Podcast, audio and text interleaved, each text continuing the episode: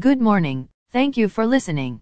I will bring you up to date on various stocks, bond, currency, and commodity price changes and give highlights of today's news. Please subscribe to the podcast for automatic downloads as of 9:15 a.m. stock market futures are mixed. S&P TSX futures are up 0.2 points to 1169.5. S&P 500 futures are down 4.5 points to 3844.75.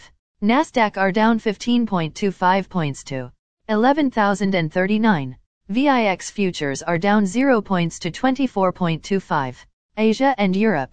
The Nikkei 225 in Japan was down 272.62 points to 26,235.25. The China CSI 300 was down 7.81 points to 3,828.22. The DAX in Germany is down 7.62 points to 13,905.45. The CAC 40 in France is down 27.57 points to 6,488.5.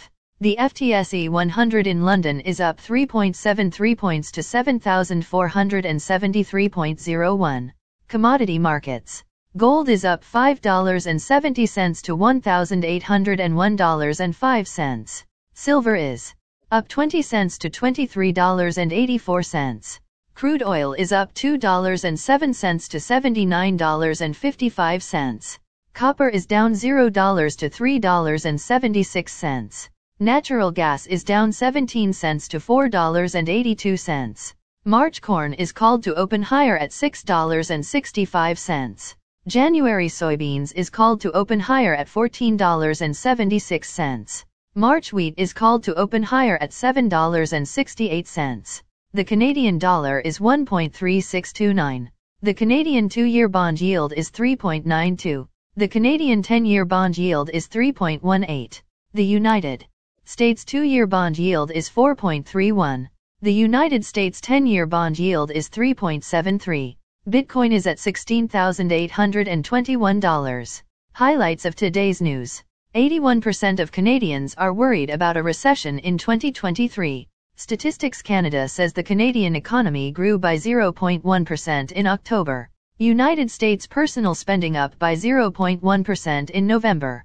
China allegedly sees 37 million COVID cases in one day. The next morning podcast will be on December the 27th. Happy holidays. Again, thanks for listening. For automatic downloads, please subscribe on a podcast app or platform.